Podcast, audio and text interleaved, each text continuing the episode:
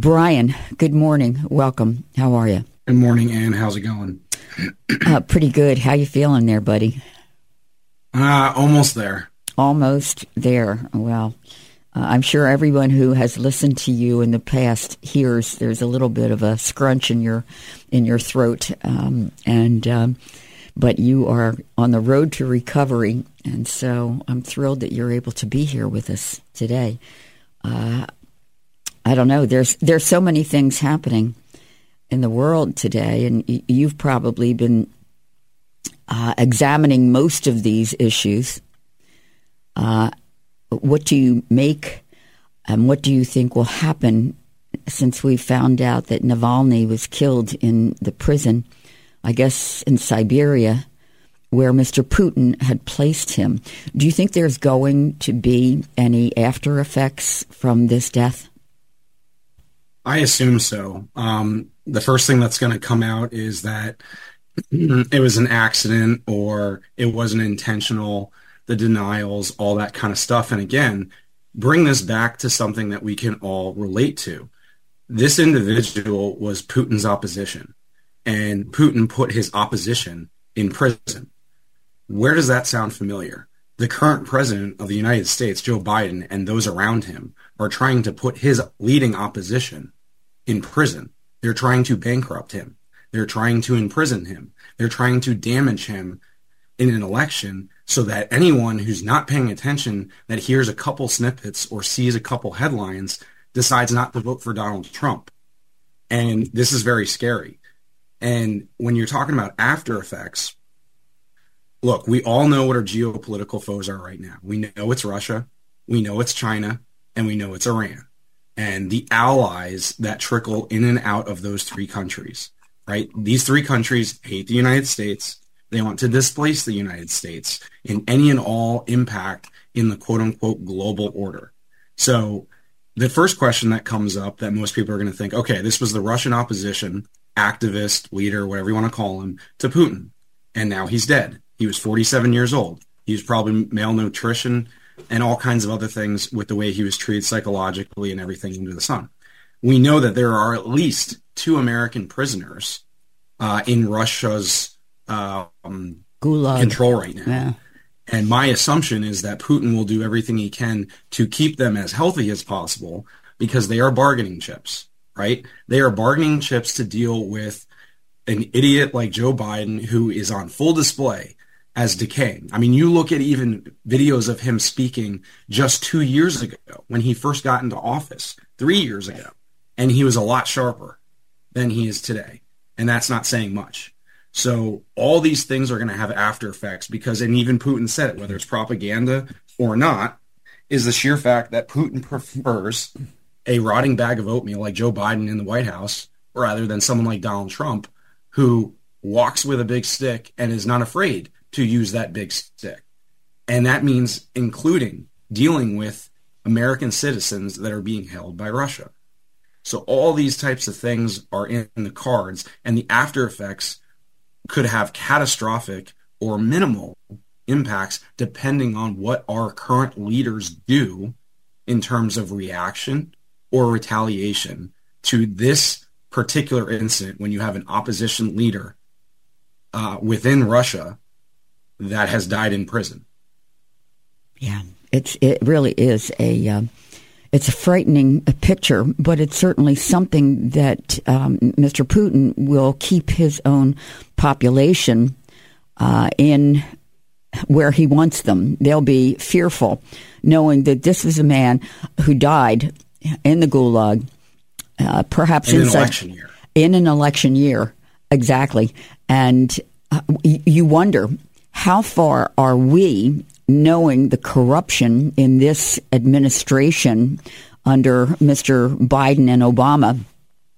How close are we to doing more than just throwing indictments and uh, accusations against Donald Trump? But would they do more? We've seen what they did to Jeffrey Epstein in the prison cell because there were names that were going to be released and actions going to be talked about. among politicians, the wealthy, the most powerful among us. So Donald Trump, I, am not sure that he cares. Since he's been a billionaire, he's probably had the most wonderful protection, security measures around himself and his family. But nonetheless, I fear for his life. Yeah, no kidding. And I'm a big believer that there is definitely divine protection around Donald Trump and, and that he was given the tools and the resources and the mettle to be able to deal with this onslaught that we've been talking about for going on almost nine years now, this persecution. And now we've found through Taibbi and Shellenberger and other reporters that this Russian hoax and all these things that are meant to damage Donald Trump, a lot of us already knew, but now there's evidence, there's eyewitnesses, and there's testimony and sources to back up that our own United States government and intelligence community made distinct decisions to identify 26 or more Donald Trump associates to manipulate and create an atmosphere where they could be targeted.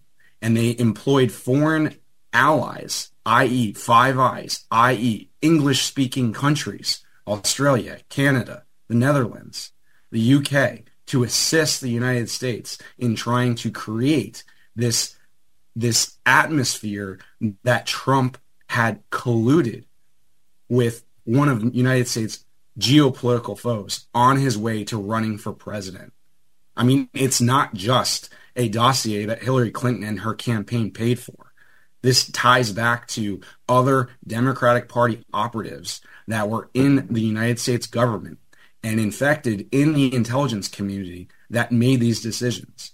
This is monumental. This is this is something the which our country has not exposed or been exposed to in probably six or seven decades.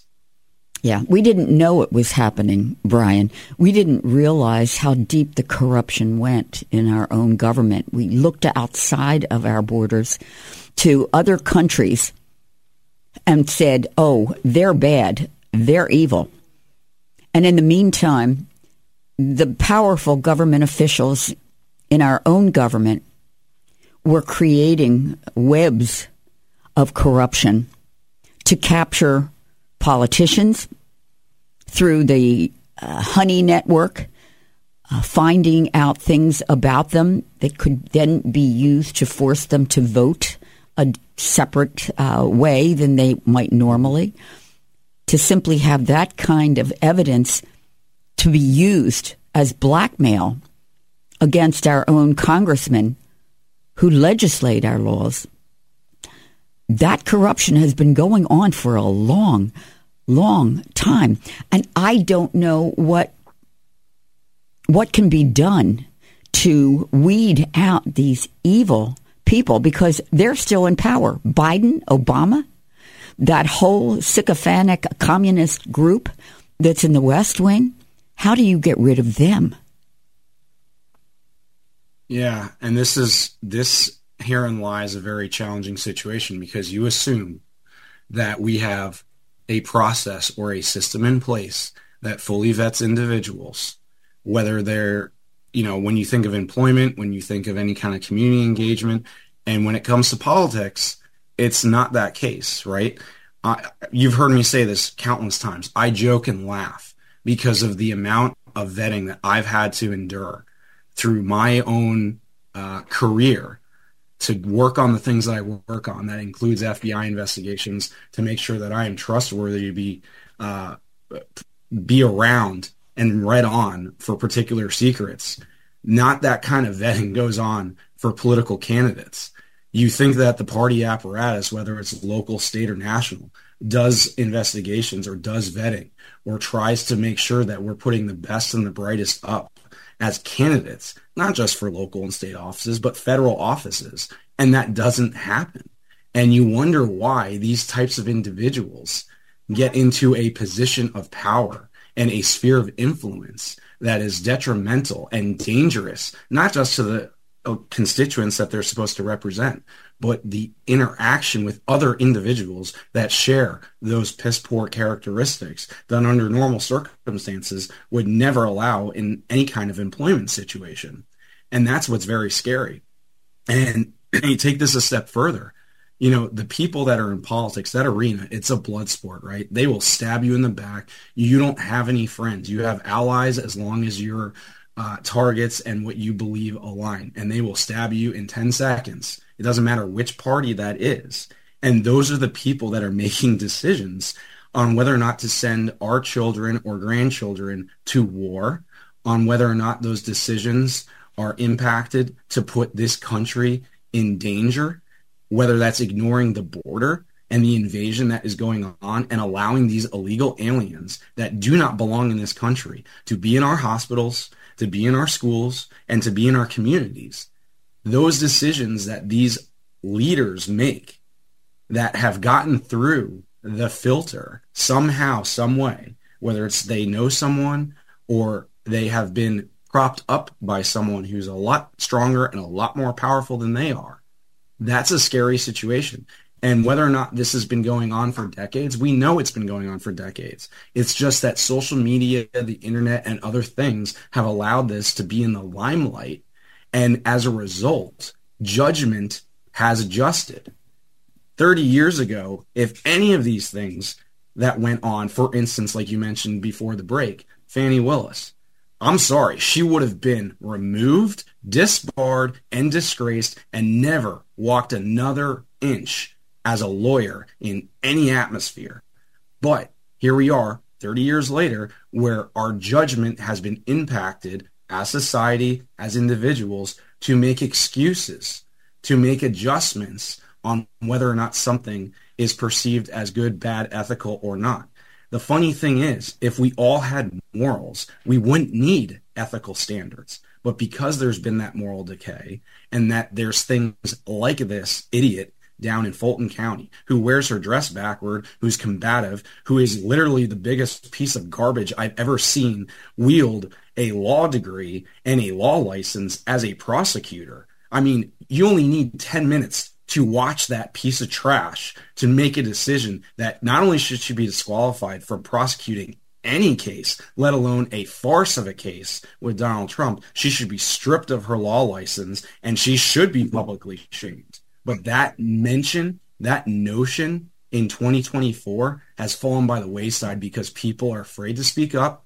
They're afraid that their own little circle or their little uh, sphere of influence will be impacted if they take a stand because there's no courage anymore. And that's why, tr- circling back to Donald Trump, this guy has mettle that clearly has to be the empowerment of divine intervention because nobody could withstand this kind of persecution for nine years every single day. Yeah. Yeah, he, he truly is an amazing human being. But you know, today we, we want to have good candidates rising up, but um, 40 years ago, we didn't have to worry too much unless it was for high office. And then J. Edgar Hoover's uh, sycophants who followed in his footsteps would find anything they could to blackmail you into doing what they wanted you to do. Yeah. Today, people are afraid to enter into the arena, the political arena, because of things that they've done in the past that people remember. And they may even have pictures. They may have videos. They certainly have photos somewhere of things that happened that shouldn't have, that were immoral, amoral, illegal, whatever it was. I mean, we see pictures of Mr. Obama smoking weed. Well, it wasn't legal yeah. when he was smoking weed. We see that he was raised by communists. His family were communists. We see that his his mentor was on the number one on the FBI list of communists to watch. So yeah. this is now uh, it, it's it's like we're all targets. And the older we are, the less we have to worry about it, except if you're already in politics. And then you've got people who throw women, uh, drugs, whatever at you so that they can hold something over you so you will do what they want you to do, vote the way they want you to vote. So this is what money, people are thinking about. Yeah. Yeah, money, appointments, drugs, women, access um, contracts, uh, you name it. There's all those things that are proven as leverage. And think about think about today in 2024, right? Think about just recently, Justice Kavanaugh. If he didn't have his handwritten notes of his calendars to defend himself in a post social media world, he would have been utterly destroyed even further. And if you didn't have someone like Donald Trump to have the strength and the withal to stand by his nominee, because I guarantee you, Republican, Democrat, any other president would have withdrawn Kavanaugh's candidacy, but Trump stuck by him. Yeah. And he had his his handwritten calendars. Take it a step further today. Anyone my age, younger or a little older, right? They all have exorbitant amount of pictures, probably poor decisions, dumb comments that they've said through social media. And it's amusing because those in my close friend circle laugh that I'm on social media because I never even appeared on social media until I was in my late 20s because I never had number one, I never had an interest in it. And number two, my job was a lot more important than me stating two or three sentences about something that was going on in the world that whoop de doo that 200 people saw, liked, shared, hated, or what. And as a result, everyone has this this insecurity to post things on social media to compete or whatnot. And that's not even from a political standpoint, right? Social media is a political tool to get your message out to where you stand on positions and when you want your voice to be heard. At the same time, social media, whether it's Twitter, whether it's Instagram, Facebook, you name it, it has given a microphone to a lot of individuals who are beyond the pale, brain dead stupid. And I'm not talking about uneducated, not college educated. That's not what I'm talking. I'm talking about truly stupid people that have no critical thinking ability, that comment. And we have freedom of speech here. We have the First Amendment. But as a result of that, these social media websites have given a mic- microphone that amplifies the stupidity as well as the lies that continue to plague us. You mentioned in the earlier segment before I came on that you can provide all the facts, all the evidence of something, and there are people that still will not believe it because they do not live in reality. Because if they do believe any of that stuff, it will shatter, shatter the glass of the reality that they live in. And that's where a lot of these people under the Democrat banner stand. Yeah. Um, we've got Walt on the line. Good morning, Walt. How are you? I'm good, Anne. Um, I, I want to make a very brief uh, comment about the corruption in the United States. And if you're going to have open time later, I have some new information uh, about Russia that's intriguing and interesting, and I could call back with that. But my com- my brief comment is you mentioned corruption in this country, and I agree that there's a hell of a lot of it. But we're the only country that I can imagine anywhere on earth, and and as you know, I, I look at foreign news a great deal. I don't know of any country that is allowing 10 million of our enemies and people that will not assimilate to cross their border, unvetted, and then give them food, clothing, shelter, a cell phone, and, and a free college education. Yeah. I know we, we're and and we're allowing this administration to do this to us, and there are still people out there who say, "I'll vote. I I I'd rather vote for anyone other than Trump," and and how stupid are they? Truly, how stupid well, are they? I, I don't believe that he's the man for this time. I've said that before. I, I voted for him three times, the primary and two elections, and I liked everything that he did but his comments and, uh, and and some of the facts that he's unaware of, I don't think he's the man coming up. I do think Nikki Haley is, and uh, well, that's that's my opinion. Yeah, and yeah, you may have to write it in, uh, write yeah. it in on the ballot, but. Um, uh, if Donald Trump is the candidate, will you write in Nikki's name instead and lose yes. the power yes, of your vote? Yes, I will. All right. Yeah, yes, I would. And I've been a Republican since I was born. My grandparents were, my parents were, and that's that's what I grew up with. Um, Do you have any open time later? I don't know, uh, uh, but uh, as long as you're you're listening in, if you have a comment, we will try to get to you, Walt. I've got about three or four very interesting things on Russia that probably has not made the public news, but it's verified. Um, I'll, I'll, try to call back if I okay. hear it. All right. Okay. Cool. Thank you. Thank you, Walt. Bye. Yeah. Uh, yeah. People are people are still are still thinking about uh, what's what's happening uh, in the world because of the poor leadership that we have today in our country, the country that used to be able to to arbitrate what was going on in other countries. And because of the power that we wielded, we're able to tamp down the flames uh, that uh, were emerging in other countries against uh, their citizens. Uh, and now we don't have that anymore. And uh, Brian, you know, we've spoken about it at great length uh, in the past. I don't know if people continue to hate Trump because it looks as though he will be the candidate for the Republicans.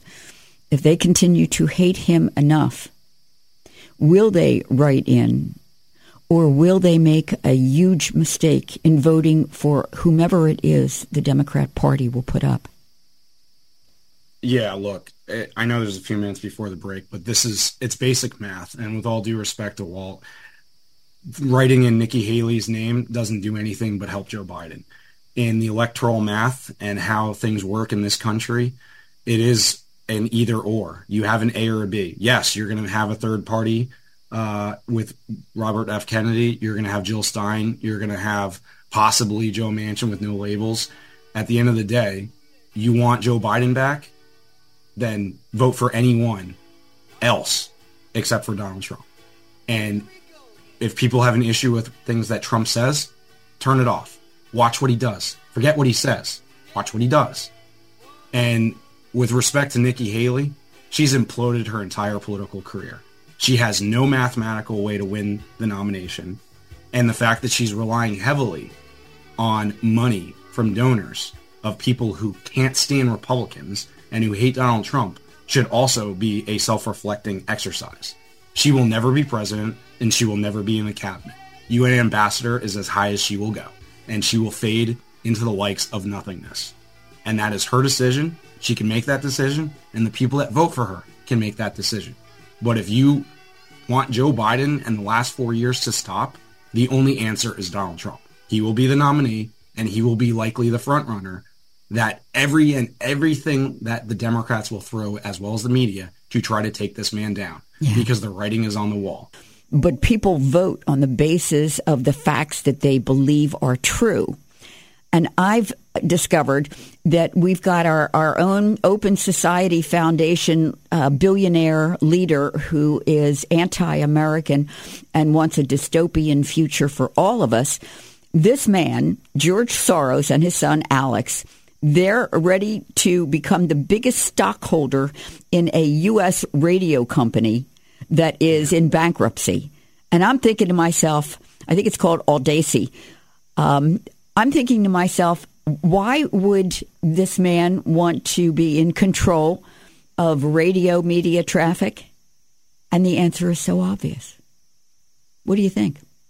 Yeah, look, um, these are these are billionaires that hate America, have no problem uh, making sure they remain at the top, and that there's no threat or competition. And of course, if there's an opportunity from a capitalistic standpoint for them to buy a radio station and or network where you know predominantly conservative talk radio resides and conservative thought as made famous obviously by the trailblazer Rush Limbaugh, then of course they have ulterior motives for that.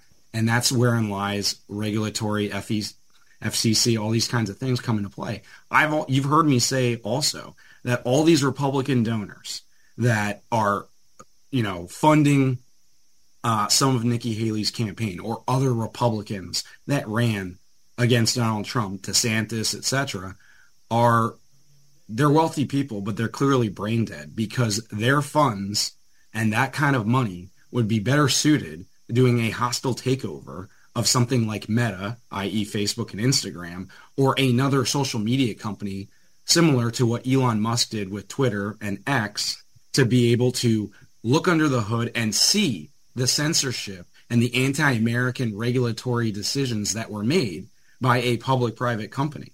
That would be a better use of money for Republican donors than trying to prop up pathetic candidates that want to do nothing more than raise their name ID, get a speaking slot at the convention, write a book, or get a media job after it's all done.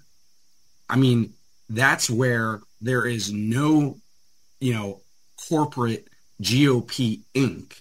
or leadership when it comes to these types of things. Because if you really want to impact how things are done, unfortunately, you have to give it to these monsters like George Soros that spend millions, hundreds of millions, if not billions of dollars propping up prosecutors across this country and other DAs that will make deals with criminals and get them out on the streets as fast as they came in to be processed.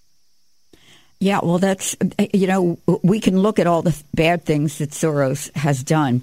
And if you go and you look up all of the organizations uh, some of them 501c3s that the man has put money into.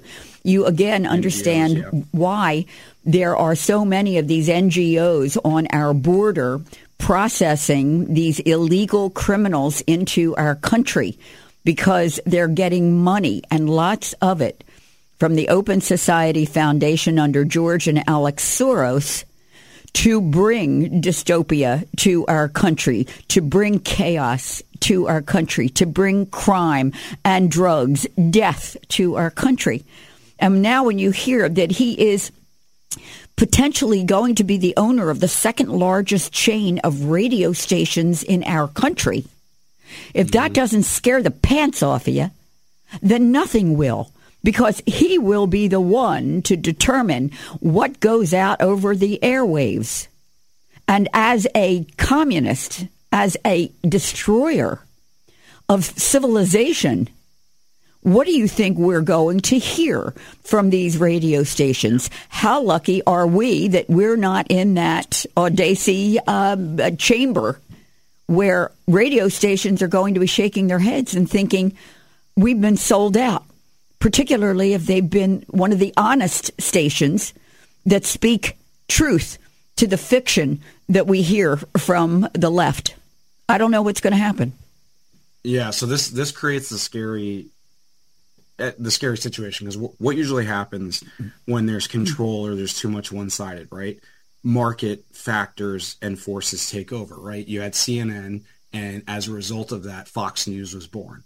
Uh, you have talk radio that resulted in reaction to the newspapers and the media as a whole being mostly 95% liberal or progressive, socialist, communist, whatever they want to call themselves these days. And what we're seeing also in reaction is you have these podcasting, right? Technology changes, methods of listening change. The only difference is is the button pushers. Those that are older would rather just go into their car and tune the radio to listen to talk radio or tune the radio that they have in their home to listen to talk radio. And that mentality on, will change over time because there will be people that grow uh, with the assumption and the uh, the ease of just going on your smartphone and punching in an app and all that kind of stuff to turn on a podcast. So it's scary, but there are market factors and market forces that happen that given how big the syllable is, you know, it could be five years, it could be 10 years, it could be 30 years, where the market responds effectively. And that's what's great in this country that even when things seem dim, no matter how big that syllable is between the two events, it will eventually put us on the right path. And sometimes it's a generation, sometimes it's longer than that. And that's the scary part. But when you have someone like George Soros, and again, you were talking about the NGOs and the nonprofits that he funds. Why do things continue to operate? Because they have resources, i.e., money funding it. And I'm not big on regulations, but when it comes to this kind of stuff that goes against United States law, i.e., this processing and this magnet to create all these illegal aliens to continue to come here, break our laws, screw our economy, screw our electoral college, screw our representation in Congress, and over over uh, flow our hospitals and our schools, you would think that America's leaders would be like, yeah, we need to stop this and we need to stop those individuals and or organizations that fund this anti-American behavior. Well, I don't think that it's going to happen anytime soon. Um, when I hear about this push uh, for uh, new cars, our automotive industry will remove the ability to download AM uh, software in their machines, yeah. in their cars, yeah. so that we do not hear talk radio because most of talk radio you get through AM. You turn on your, your engine of your car, you, you go to your talk radio station, there it is. Well, under this government, under this industry, they're actually thinking about removing your ability to listen to AM stations. It is sinful. It is anti American. It is anti First Amendment. And yet, that's what we hear they're planning on doing. So, uh, uh, uh this is just one more thing that goes against people who are thinking differently from an administration, this GND, Green New Deal, this uh, subversive federal government that has been weaponized against anyone who is on the Republican side. This is what we have to contend with. And when you see the Soroses wanting to buy up all of the radio stations in our country, this is the second largest radio conglomerate that is in bankruptcy that they plan on buying and all I can do is shrug my shoulders and ask those on the left, well, what do you think you're going to hear from these radio stations? Do you think it's going to be the truth? Right. And even further, the whole point of radio, right? You know, you have advertising that support and, and you make money. And who knows, maybe that's Soros's goal is to buy all this stuff and make it so that people don't listen and try to attempt to destroy an entirely financially sound um, organization because he truly believes in this ideological battle to silence those that disagree with him and his uh, messed up worldview. And that's why I crack up. You and I have cracked up countless times. All this notion of diversity, equity, inclusion, all this communist manifesto just repackaged for 2024 is all bullcrap. Because if they actually believed in any of that stuff, they would believe in diversity of thought. They would believe in diversity of ideology, but they don't. If you disagree with them, you are put through a moral equivalency lens that is warped and you are evil to them.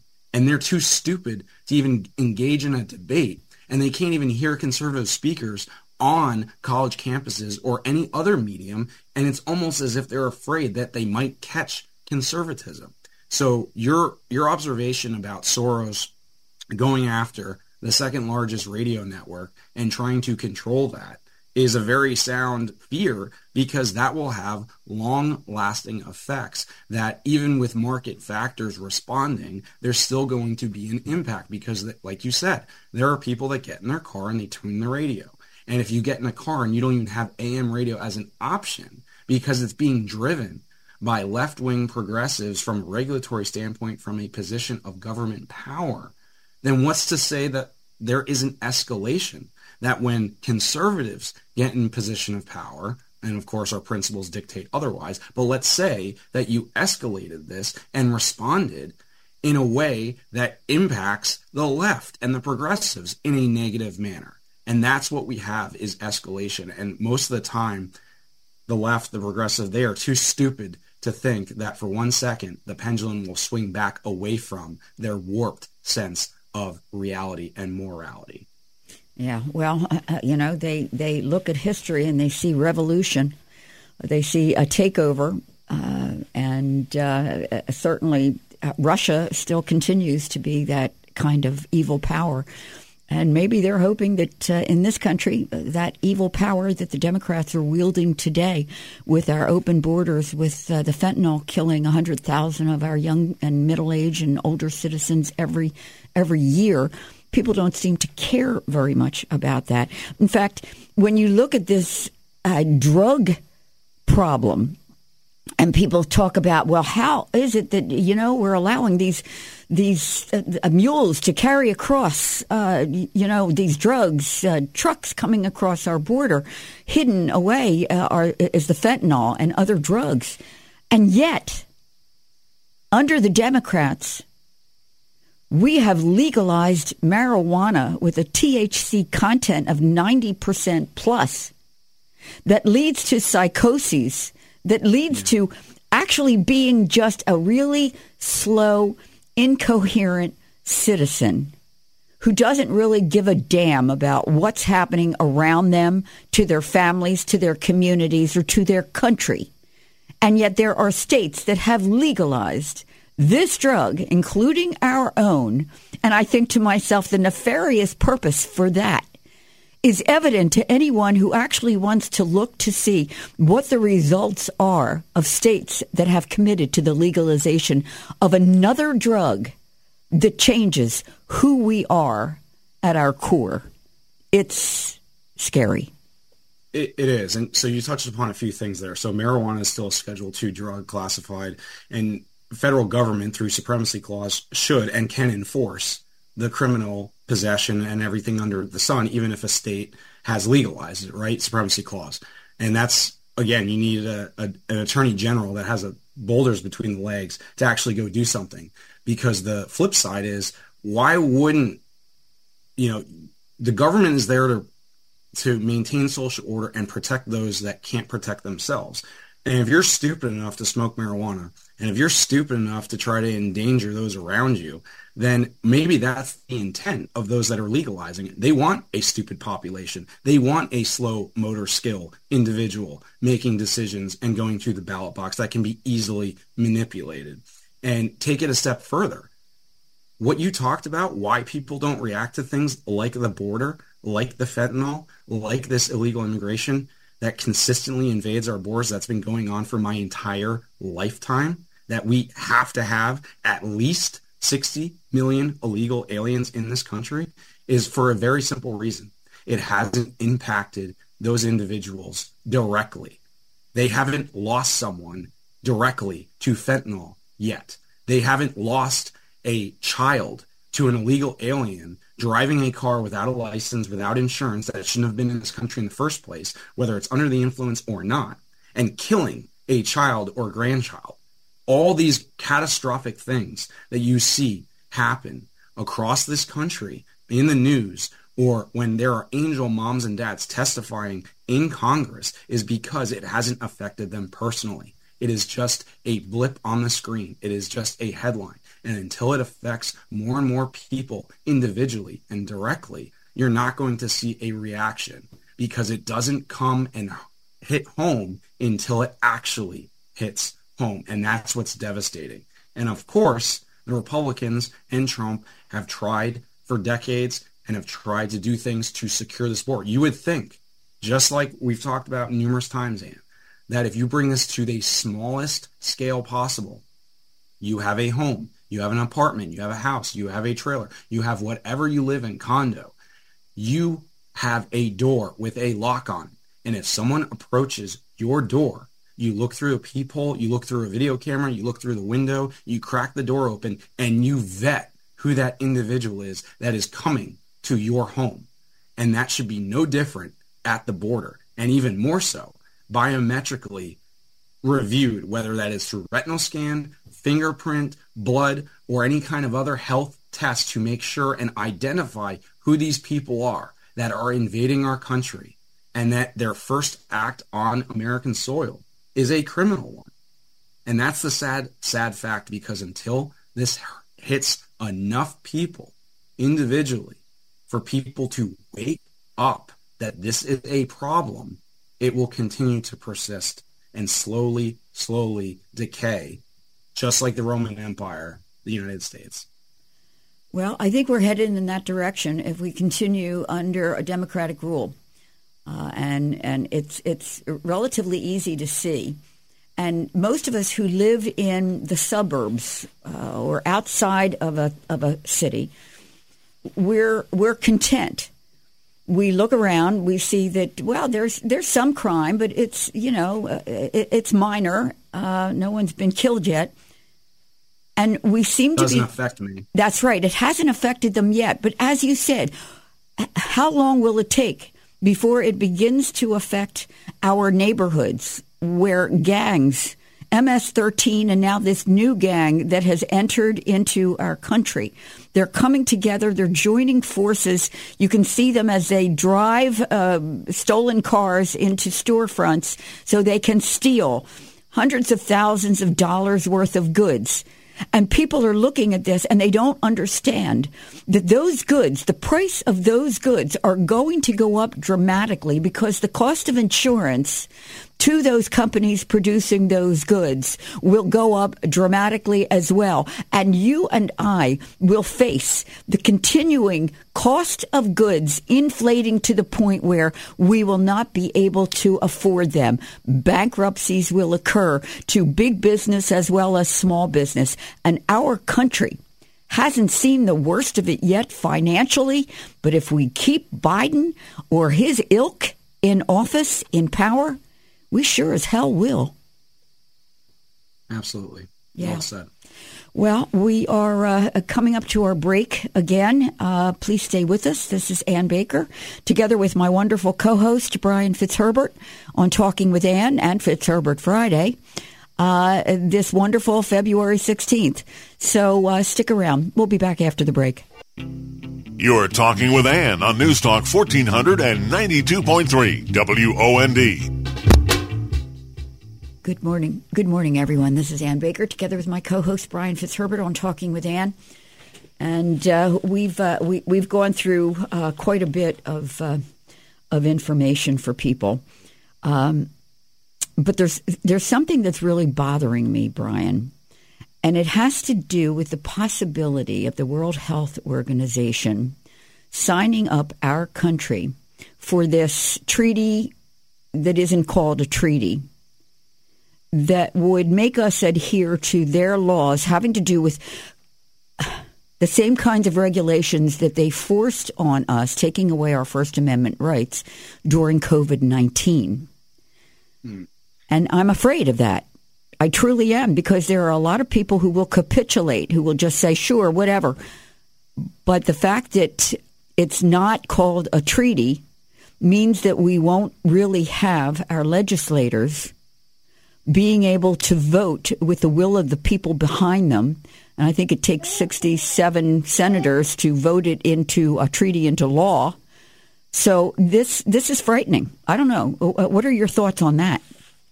So, a couple things. So, your reference to the treaty language, that's because, as we know, you know, I know, most of the listeners know, that any agreement that a president of the United States signs with any other country needs to be ratified by Congress, i.e., uh, as a treaty. And if it and if they call it something, e-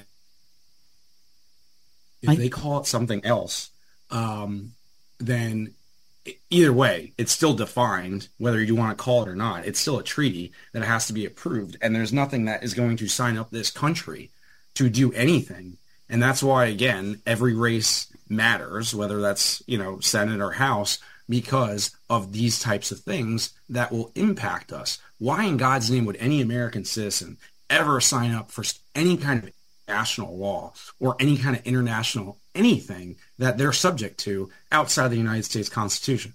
It's asinine to begin with. And yet there are stupid people on the left that want to do this. And to basically, I mean, as bad as the pandemic was and the decisions that were made, both sides of the aisle in this country, by poor leaders and poor decisions, it also gave everyone a wake up call so that this catastrophic decision making never happens again, where we basically voluntarily uh, surrender our rights that are God given.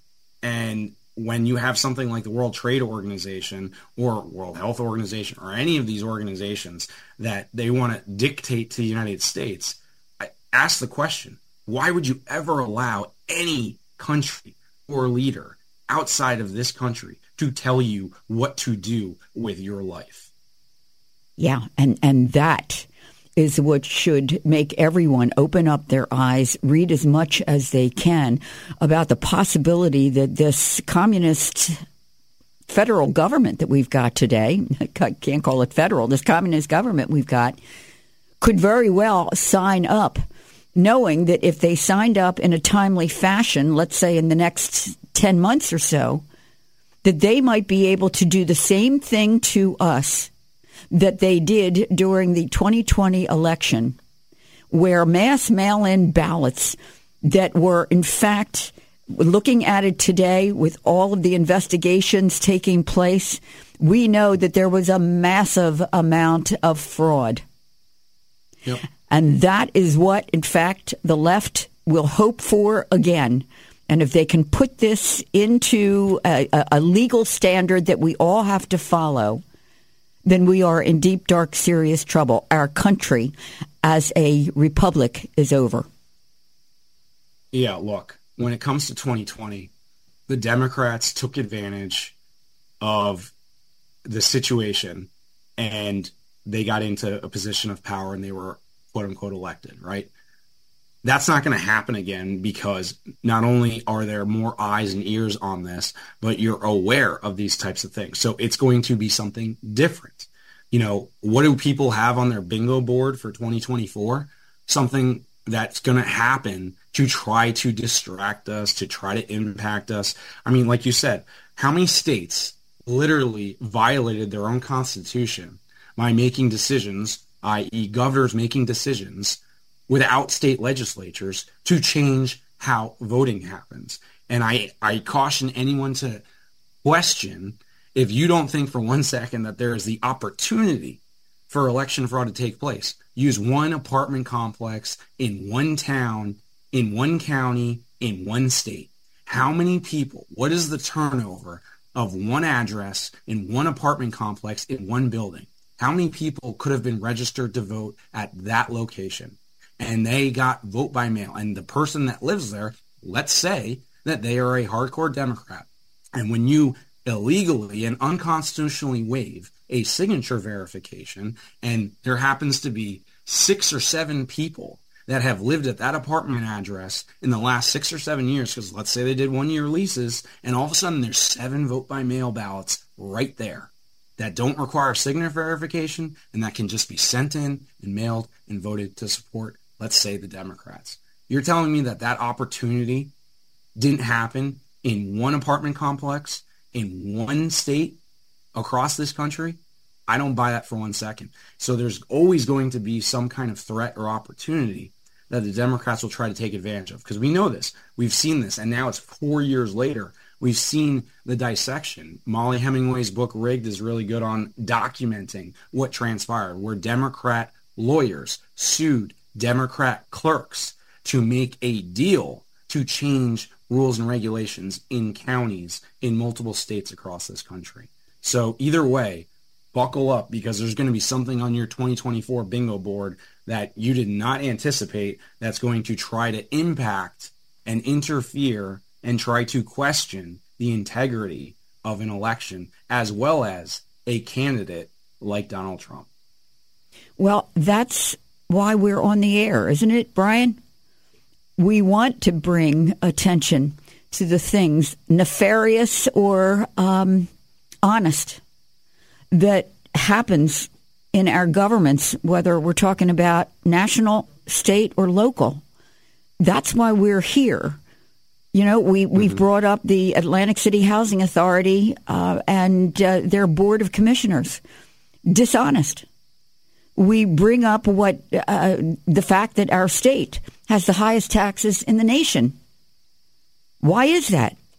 And then we look at our nation and the chaos that's going on in our blue cities, in our blue states, and we think to ourselves, oh, well, it hasn't happened to me. My community is okay. And all I can say is open your eyes. It's only a matter of time before crime and corruption lends itself to making your life more difficult, to making more regulations a part of what you have to pay in the form of taxes. Open your eyes and look for fiscal conservatism because that is the only way we're going to bring our country back to where it should be as a republic. It, it, it's it's just you know we've forgotten the Constitution.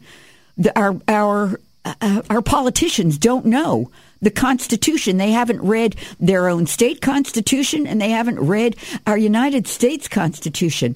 They don't know that our the ten amendments, first ten amendments, are Bill of Rights that says this is what we as citizens are allowed to do, and the states and the country cannot interfere. I, I, I don't know. Uh, Look, it, it really comes down to an indictment of our own education system because I guarantee you the vast majority of people can't even identify uh, the, all the Supreme Court justices, can't even identify who the Speaker of the House is, who the majority leaders in the Senate, much less their own state Senate or state assembly leaders and individuals that make decisions, let alone the Constitution of the United States as well as New Jersey in, in this example. And I'll, I'll share a quick story. I went to a friend of mine's inauguration. We've had him on the show, um, Assemblyman Paul Kanitra, uh, when he was sworn in to the General Assembly in January of this year.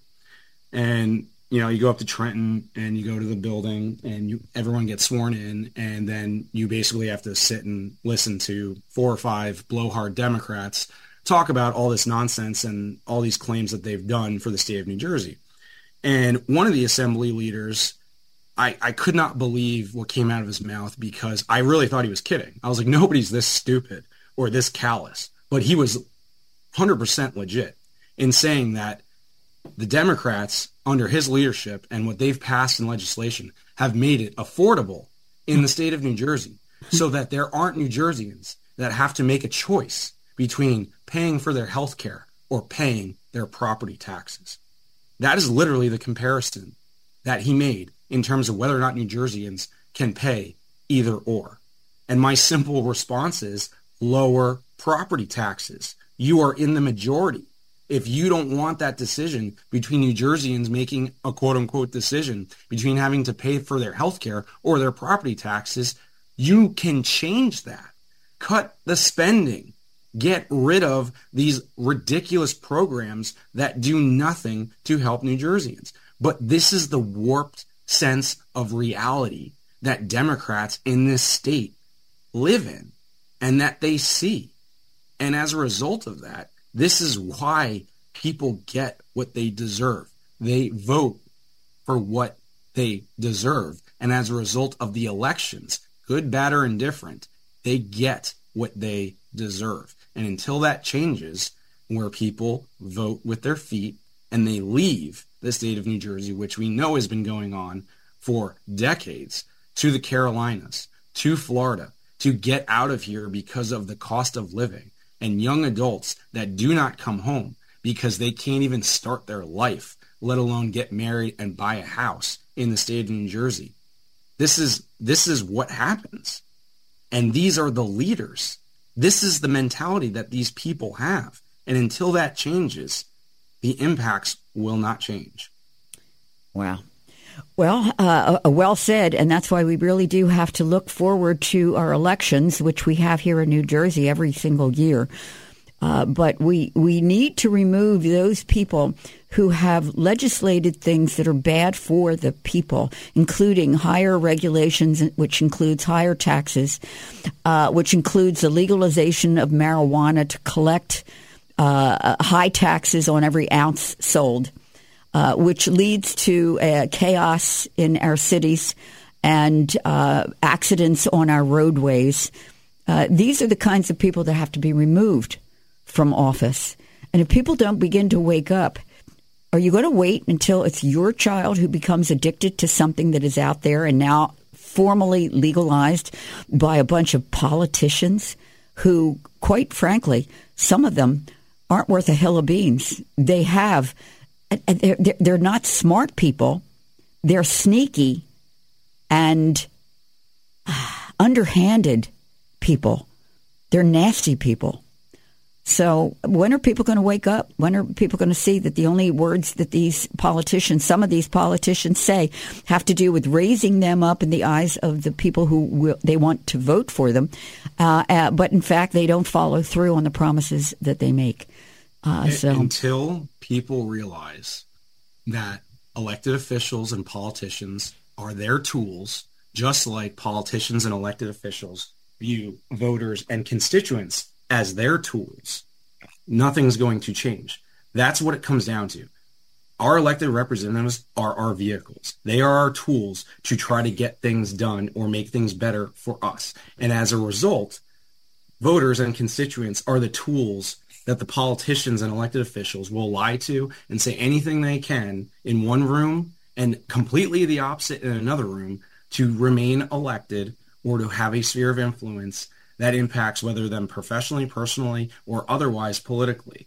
And until that understanding is widespread, again, you're going to have all these ideas. Forget about elected officials, forget about politicians.